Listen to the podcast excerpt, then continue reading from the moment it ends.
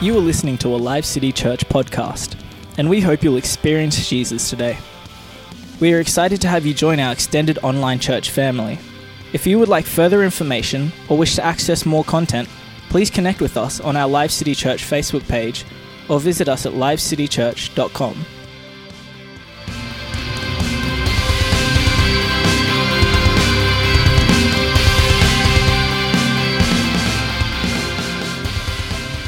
Well, when Pastor Paul asked me to preach, I thought that this was going to be a much more easier exercise than preaching in front of the whole congregation. But I was wrong. You see, you have to take so many things into consideration the lighting, the sound, and most importantly, you have to be confronted by looking at yourself, which is pretty disturbing. Anyway, this morning is not about me, it's about Holy Spirit and the word that He wants to bring to you this morning. Well, I want to start this morning with a small illustration about a man called Pablo Casals. Pablo Casals was considered the greatest cellist to ever live. When he was 95 years old, he was asked why he continued to practice for six hours a day. And he answered, Because I think I'm really making progress. I don't know about you, but deep inside of me, even when I first became a Christian, right up to now, there's a deep yearning for me to move deeper into God a yearning to cut the ties of mediocrity and to take God's word seriously. I wonder how you would define faith. I think we all know as Christians, we have an understanding of what faith is. Hebrews 11:4 says, "Now faith is the substance of things hoped for, the evidence of things not seen." But sometimes we, we have an understanding in our heads, but the outworking of our lives of faith is different. For some of us, it may be a set of beliefs. For others, it may be a switch that gets switched on and off. You know, I'm fearing today, so I have no faith, or I'm trusting, so I have faith, and I'm doubting, so I have no faith. It's not a switch, and neither is it an, a, an event. It's not a one time thing that happens and then I'm saved and then I just carry on doing whatever I used to do before. Rather, faith is a journey. And because faith is a journey, it means that there are going to be different things, just like any journey you go on. There will be different things, and there will be an adventure, and there'll be troubles. There's going to be times when you're running your faith with passion. There's going to be times when you're pacing yourself. There's going to be times when you've completely stopped there's going to be times when you're climbing mountains, when you're in the valleys, and there's going to be times when you're, um, you know, you're facing obstacles and trials. But as long as we're making progress, we make, we're moving in the right direction. You see, no matter how long you've been on the journey of faith, for let's face it, some people have been on the journey of faith for a very long time, but are still babies. The Apostle Paul says, you know, you should be on solids by now, but you're still on liquids. And, there, and there are others that have been in this journey of faith just a short time, but and yet have far further down the journey than some others because they've taken the word of God for what it is and they've run with it. No matter where you are on your journey, there will always be a deep desire to make progress. That's because the Spirit of God is calling you and pointing you and desiring you for you, for you to, to finish the race. But as pointed out, progress takes commitment and dedication. And progress means taking God's word seriously. In Matthew 17 20, Jesus says, Because you are not yet taking God seriously, the simple truth is that if you had a mere kernel of faith, a mustard seed, you would tell this mountain, move, and it would move. There is nothing you wouldn't be able to tackle. What an encouraging word. But the truth is, some of us are not moving. But there's also deep dissatisfaction within us. And if you're one of those people this morning, I want to encourage you. If you're taking notes, the title of this message is Making Progress. Turn in your Bibles with me, please, to Matthew 14 22. Grab your smartphones, grab uh, your, um, your physical Bibles if you have one. Um, it doesn't matter which one it is, but let's turn to the Word of God. I'm reading from Matthew 14 22 about a man who decided to walk on water. Immediately, Jesus made the disciples get into the boat and go on ahead of him to the other side, while he dismissed the crowd. After he had dismissed them, he went up a mountainside by himself to pray. Later that night, he was there alone, and the boat was already a considerable distance from the land, buffeted by the waves because the wind was against it. Shortly before dawn, Jesus went out to them walking on the lake. When the disciples saw him walking on the lake, they were terrified. It's a ghost, they said, and cried out in fear. But Jesus immediately said to them, Take courage. It is I. Don't be afraid. Lord, if it's you, Peter replied, tell me to come to you on the water. Come, he said. Then Peter got down out of the boat, walked on the water, and came towards Jesus. But when he saw the wind, he was afraid and beginning to sink, cried out, Lord, save me. Immediately Jesus reached out his hand and caught him and said, You of little faith, why did you doubt? And when they climbed back into the boat, the wind died.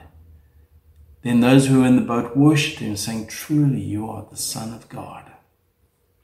I'm going, to go, I'm going to get deeper into the scripture in a minute, but I first want to point out this great metaphoric picture of the journey of faith that this scripture holds.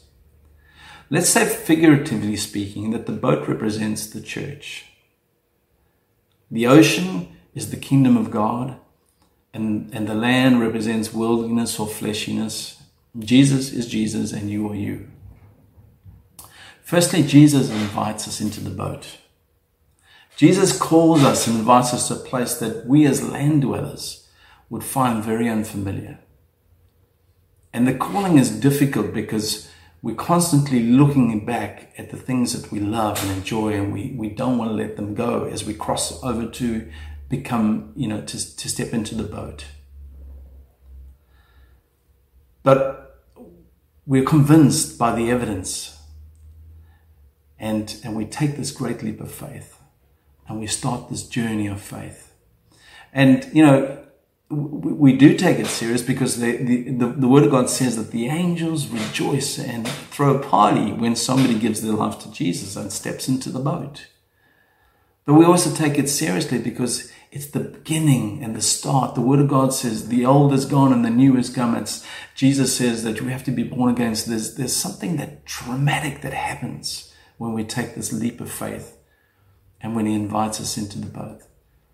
But also our eyes are opened for the first time, we see the kingdom of God and we see the world for what it is and we see the prince who, who, who reigns over the world and we see what sin is, whereas before we didn't know and we didn't see it.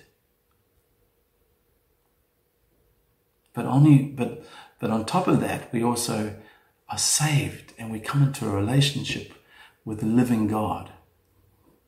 And so here we all are safe in the boat encouraging one another. But this faith journey has got to make progress.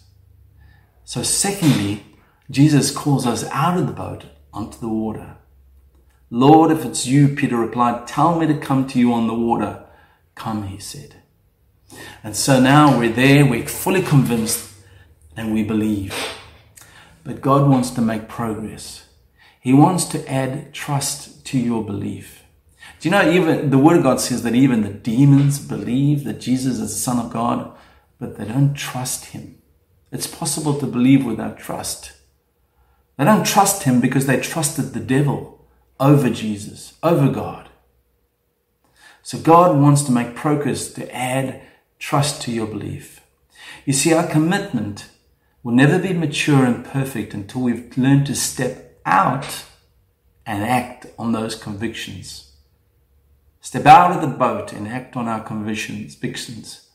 Similarly, James, the brother of Jesus, tells us that faith without action is dead.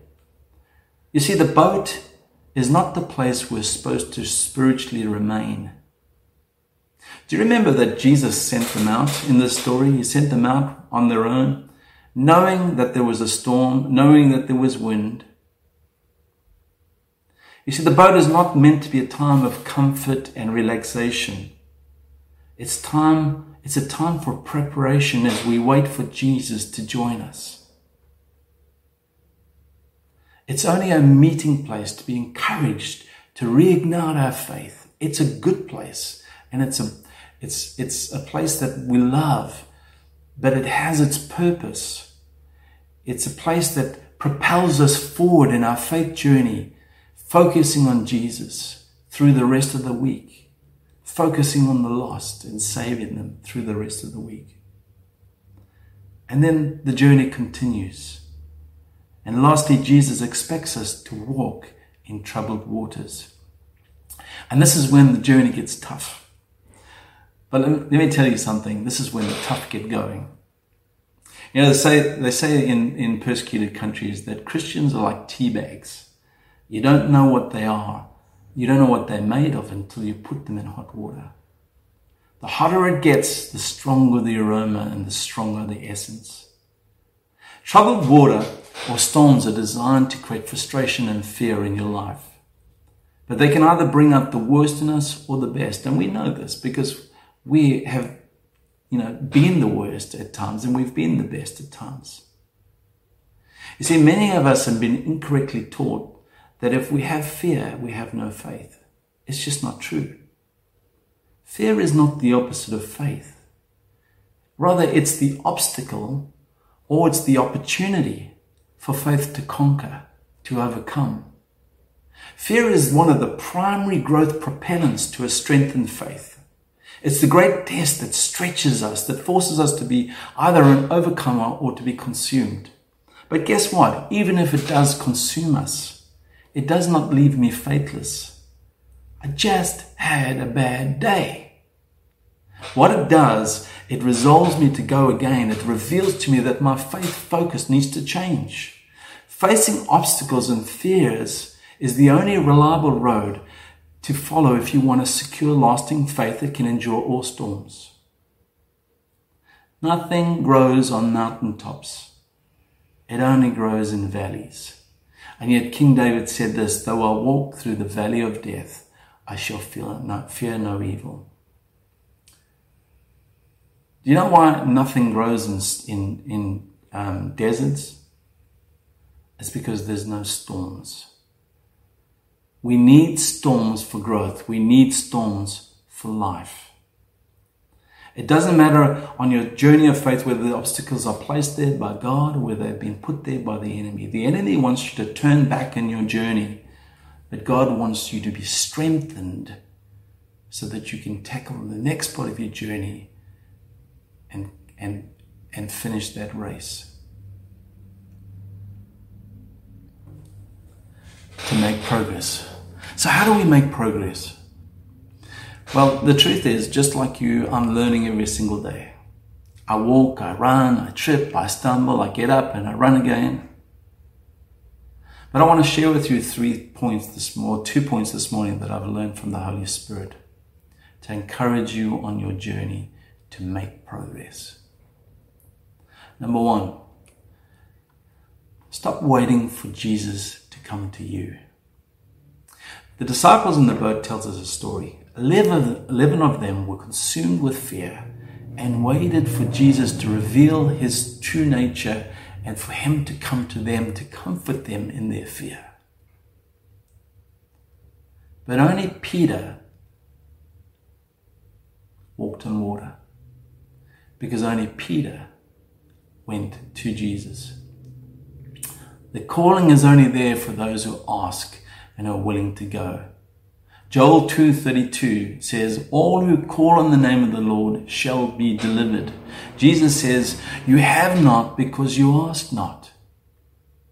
I've heard so often in Christian circles people talking about the fact that they're waiting for their calling, they're not too sure what their calling is, and I would say to you is start crying out for your calling. But most importantly, be willing to step into places you've never stepped before. Be willing to stand on things that you've never trusted before. And when you call out to God and He says, Come, then you are ready to go.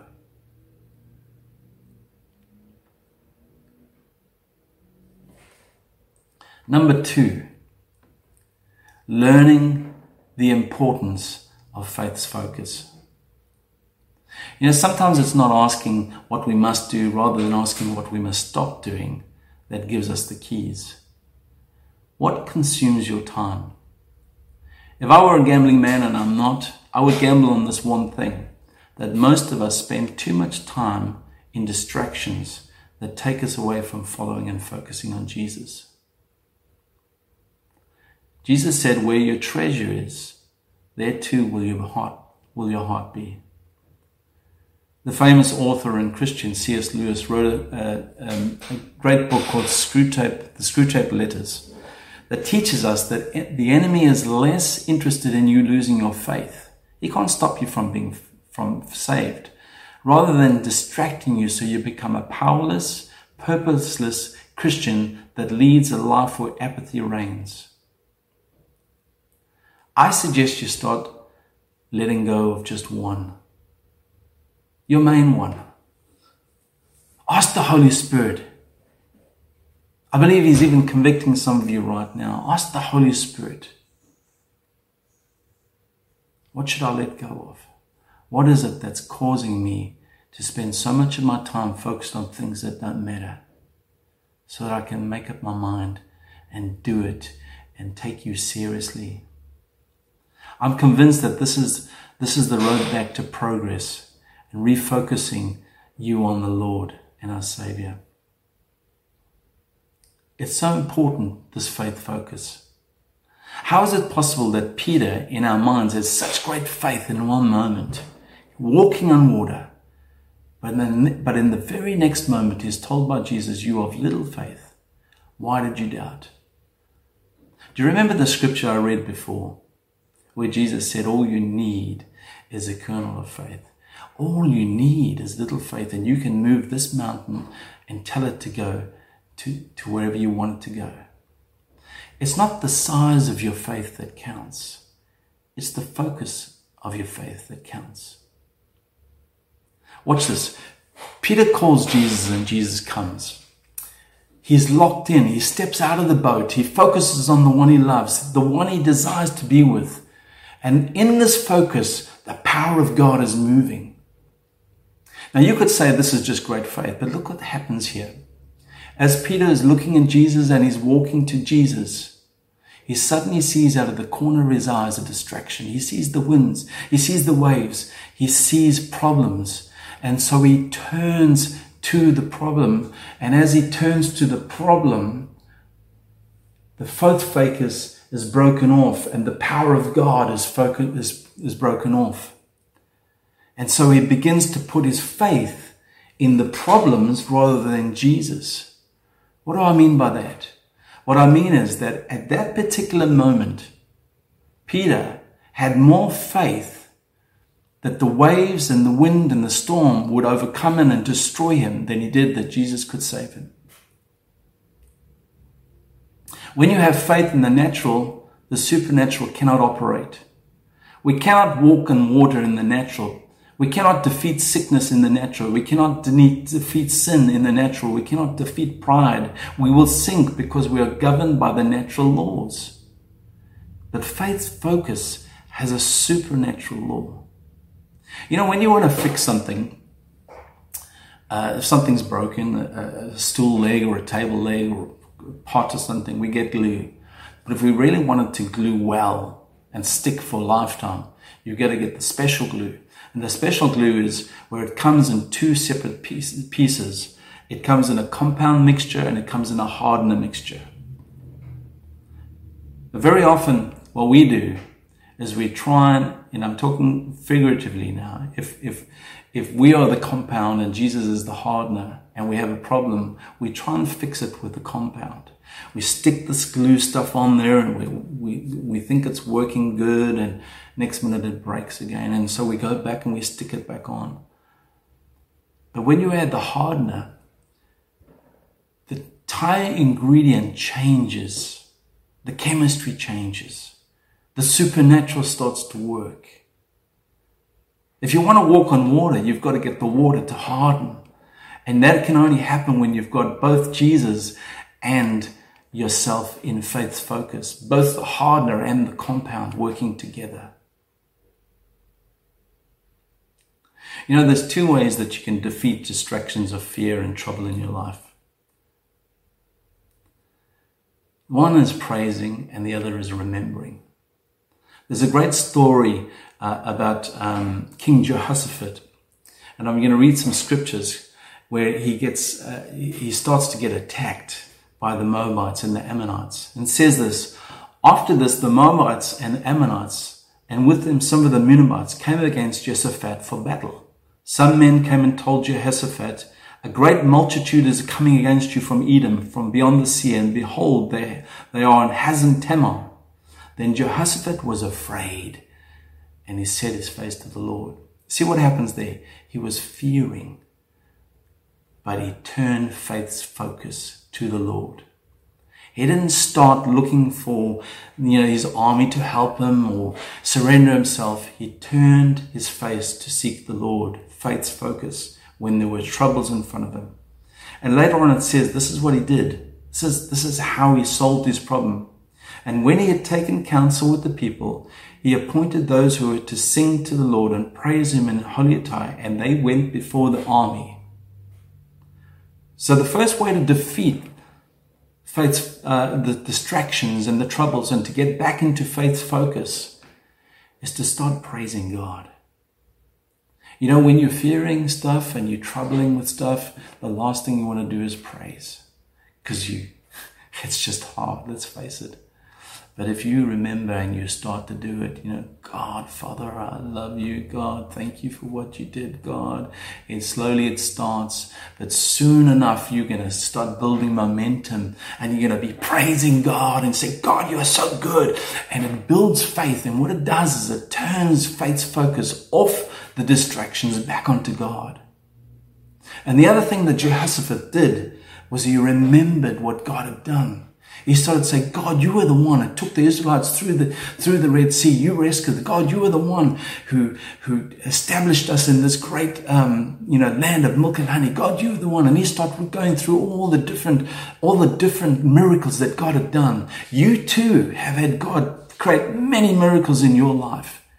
Start remembering them. Start singing them out and start praising God for them. And your faith's focus will come back and then the supernatural comes back. It's not that God wants you to be broken off from the supernatural. We're the ones that break it. We're the ones that turn. Remember, you have to have the compound and the hardener working together, but God has given you the ability to turn and release it from. He wants you to be connected. Why did Peter sink? He took his eyes off Jesus and onto the waves. His focus shifted don't focus on the storms of life. Don't focus on your problems. Don't focus on your inadequacies. Don't focus on your lack, your ill, your health, your anxieties, your relationship problems, your offense, your stresses, your worries, and your concerns and your sin. Shift your focus on God. Focus on His strength, His sovereignty, His power. Focus on what He's done for you. Focus on His ways, how high, higher His ways are than yours. Focus on His power. Focus on His will, focus on His love, and focus on the lost. As you do this, the ground beneath you will no longer be shaky. It will no longer cause you to sink. Your gaze will be lifted higher, and you too could begin to walk on water in the middle of storms. Church, I don't know where you're standing today. There may be some of you that are still on the beach, haven't even got into the, into the boat yet and you're asking yourself, what am I going to lose if I get in this boat? I want to tell you something. You will lose nothing, but you will gain everything. The Word of God says that Jesus says this, that if you lose your life, you'll gain it. But if you hold on to your life, you'll lose everything. You may be in the boat and you may be, you may have been there too long. You've maybe never stepped out on your convictions, stepped out onto the water. Or you may have got out onto the water, but suddenly have been distracted and knocked back down, and then you think to yourself, well, where do I go from here? I want you to know this that God wants you to make progress. He is with you.